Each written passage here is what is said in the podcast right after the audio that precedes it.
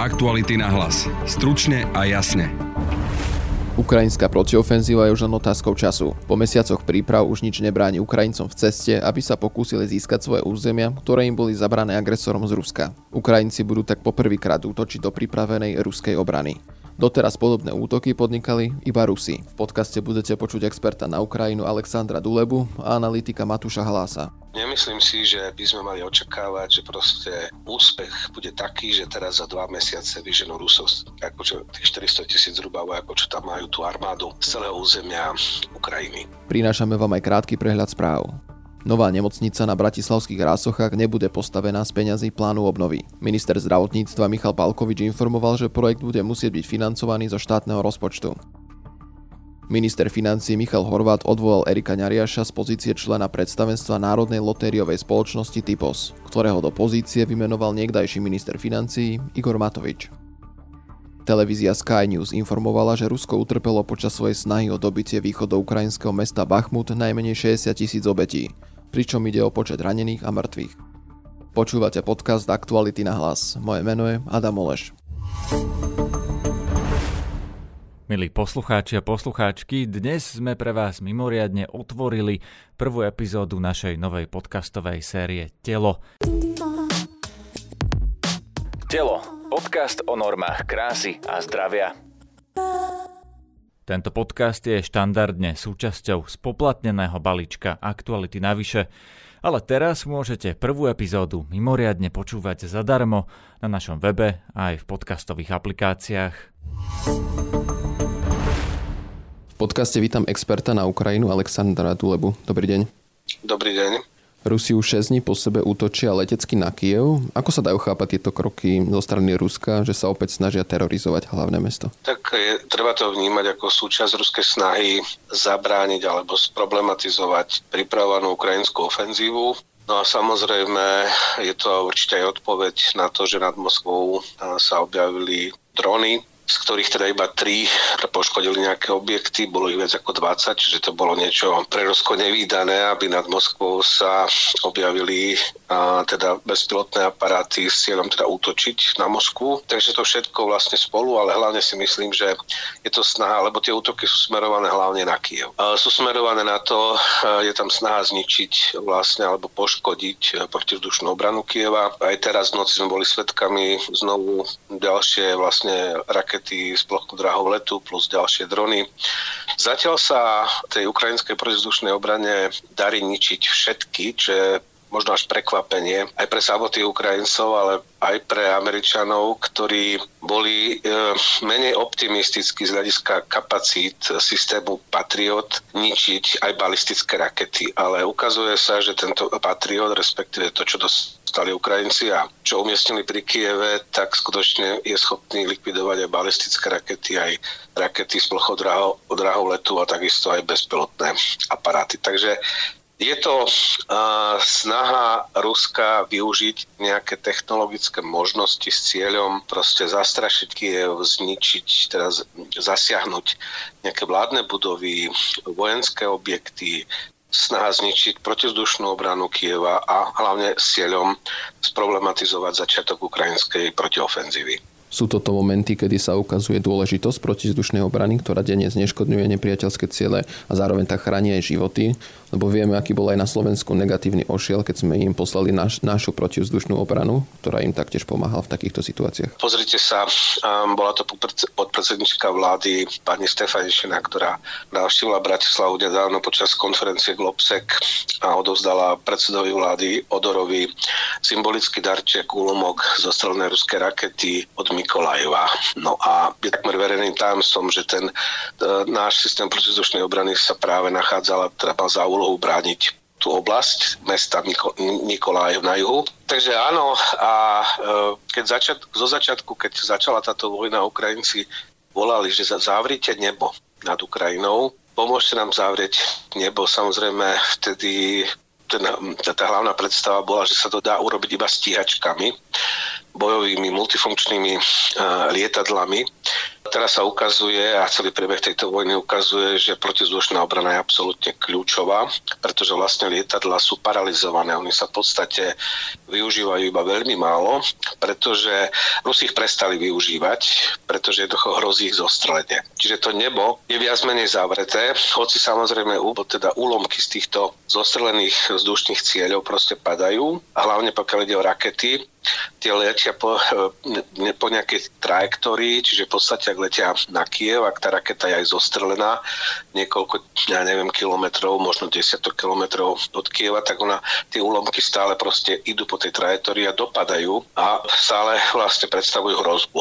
To znamená, že aj oveľa menšiu hrozbu a majú oveľa nižší ničivý účinok, než keby to bol priamy zásah ako raketou, ale stále ako vidíme, že proste tie úlomky padajú aj na budovy, na auta, spôsobujú škody. V každom prípade je to minimum toho, čo by, čo, čo by mohli spôsobiť v prípade, že by boli plné zásahy tými raketami. Nemali by si ľudia, ale aj politici priznať, že to bola dobrá, dobrá voľba odozdať im tú ja si, myslím, ja si myslím, že to bola veľmi dobrá voľba, ale hlavne vtedy spolu s Českou republikou sme boli prvé krajiny, ktoré dodali ťažkú bojovú techniku, lebo predtým sa dodávala iba vlastne ľahšia technika a proste protitankové nejaké strely, protilietadlové strely, ale vlastne ovládané akože osobami, jednotlivcami. A S-300 plus e, tanky. A Česká republika bola prvá krajina, ktorá tiež podobne ako my na prelome marca a apríla minulý rok, ako dodala tanky. Boli to prvé ťažké zbranie, ktoré Ukrajina dostala a tie dodávky zlomili ľady a v podstate postupne sa začali pridávať ďalšie krajiny. No a v podstate Ukrajina teraz dostala jeden veľký balík pomoci v podobe ťažkej bojovej techniky, tankov, e, obrnených vozidel pechoty a iných bojových e, vozidel, ktoré proste potrebuje na to aby mohla podniknúť úspešnú ofenzívu a proste tlačiť Rusov preč zo svojho územia. Už niekoľko mesiacov počúvame o tej veľkej ukrajinskej protiofenzíve, ktorá by mala začať čoskoro podľa tých najnovších informácií. Prečo tak dlho je pripravovaná a uvedomujú si aj Ukrajinci jej dôležitosť aj kvôli tomu, že to môže ovplyvniť tú ďalšiu podporu od západu podľa tých úspechov, ktoré prídu? Viete, ja by som to nevedel tak čierno-bielo, ani čo sa týka začiatku tej ofenzívy a ani tej podpory. Ja si nemyslím a myslím si, že viacero pozorovateľov, majú hlavne povedzme vojenských expertov, ktorí hovoria, že, jedna nejaká, že to nebude jednorázová nejaká záležitosť, že jednoducho proste bude jeden útok a podarí sa Ukrajincom vyriešiť vojenské veci, to nie. Treba si uvedomiť, že v podstate Rusko tam koncentrovalo na území Ukrajiny teraz tak pre celú svoju bojaschopnú armádu plus vystávali si už 4 línie obrany pozdĺž celej línie frontu, čiže to je prvýkrát, keď Ukrajinci budú konfrontovaní vlastne s problémom, že majú útočiť do pripravených obranných línií, čo oni doteraz nerobili.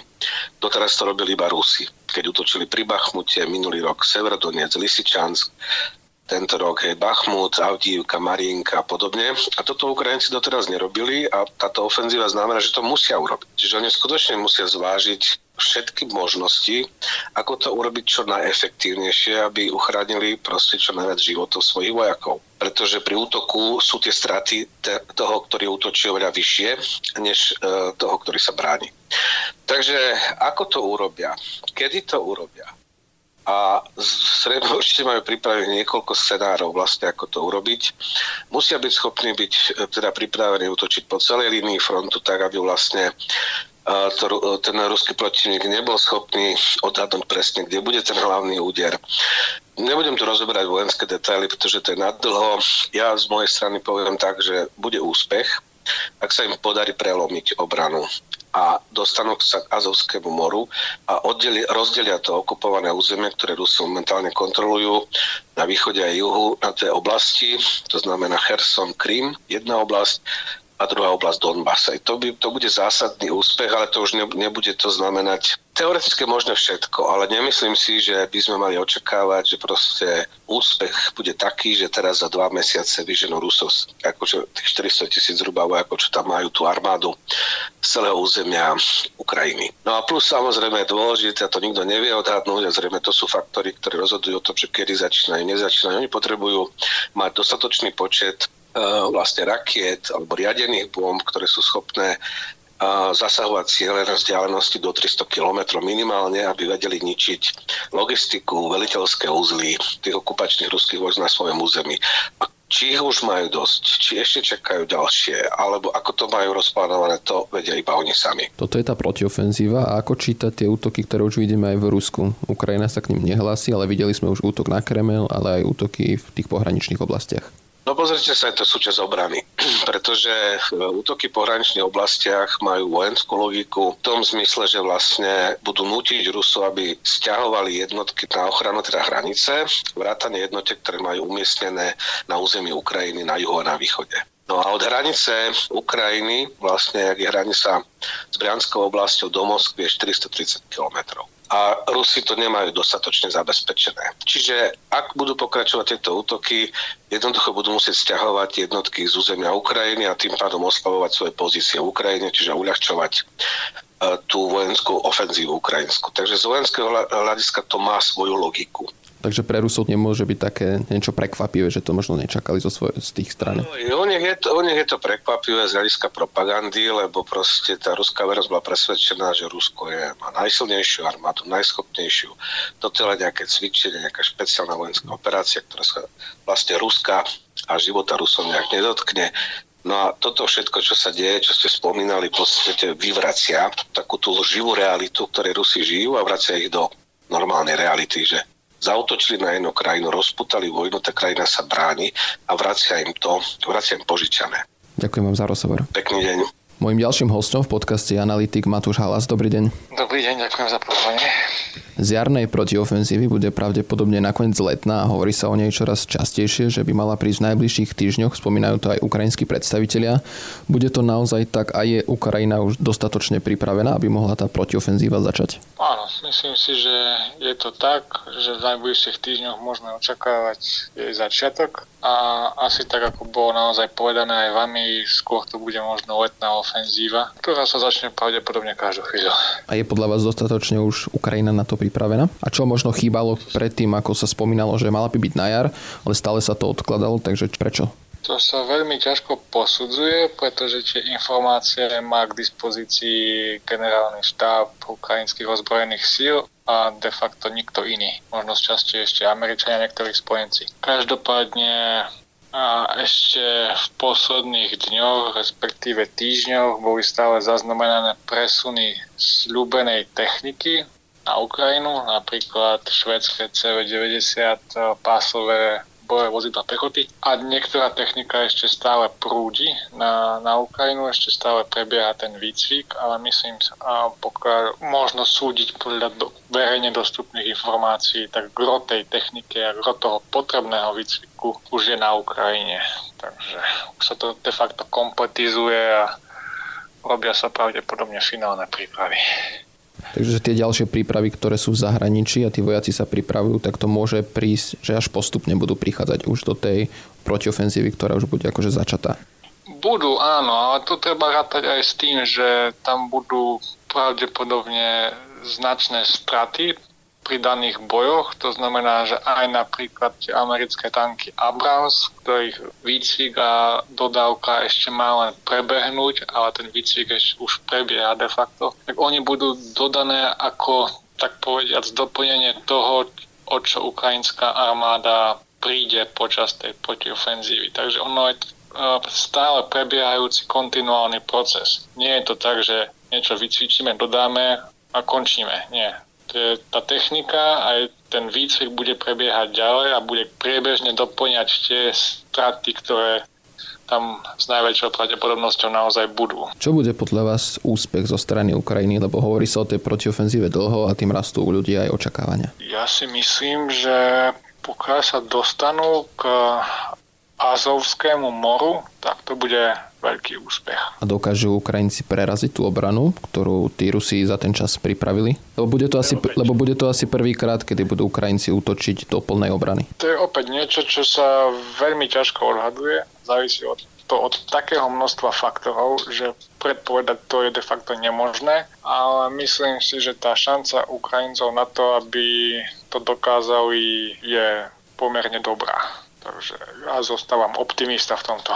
Dobrá aj v tom, ako ste vyhovorili, že ten cieľ, že dostať sa až k moru? Áno, ja si myslím, že by sa im to mohlo podariť. To samozrejme bude záležať od toho, či sa im podarí spraviť ten prienik cez tie obranné línie, ale ja verím tomu, že, že áno, že sa to tento rok eh, neupreš s ním kedy, v ktorom mesiaci, po koľkých týždňoch sa to podarí, ale myslím si, že tento rok by sa mohli Ukrajinci áno dostať k Azovskému moru. To je ideálny scenár pre nich.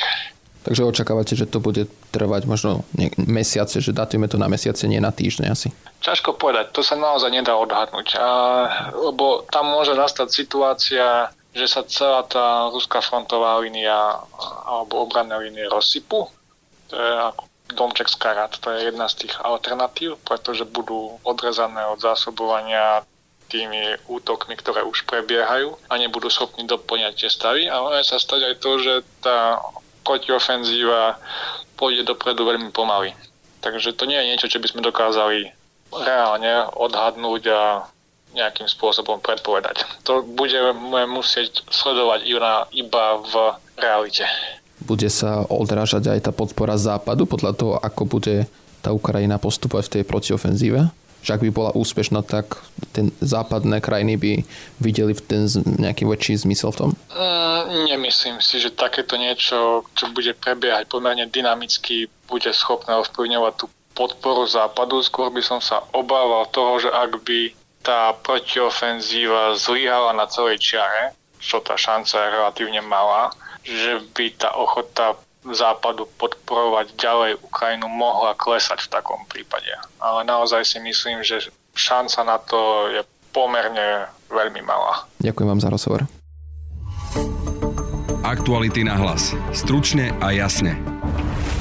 To je z dnešného podcastu všetko. Na podcaste spolupracoval Adam Obšitník a pekný víkend vám praje Adam Oleš.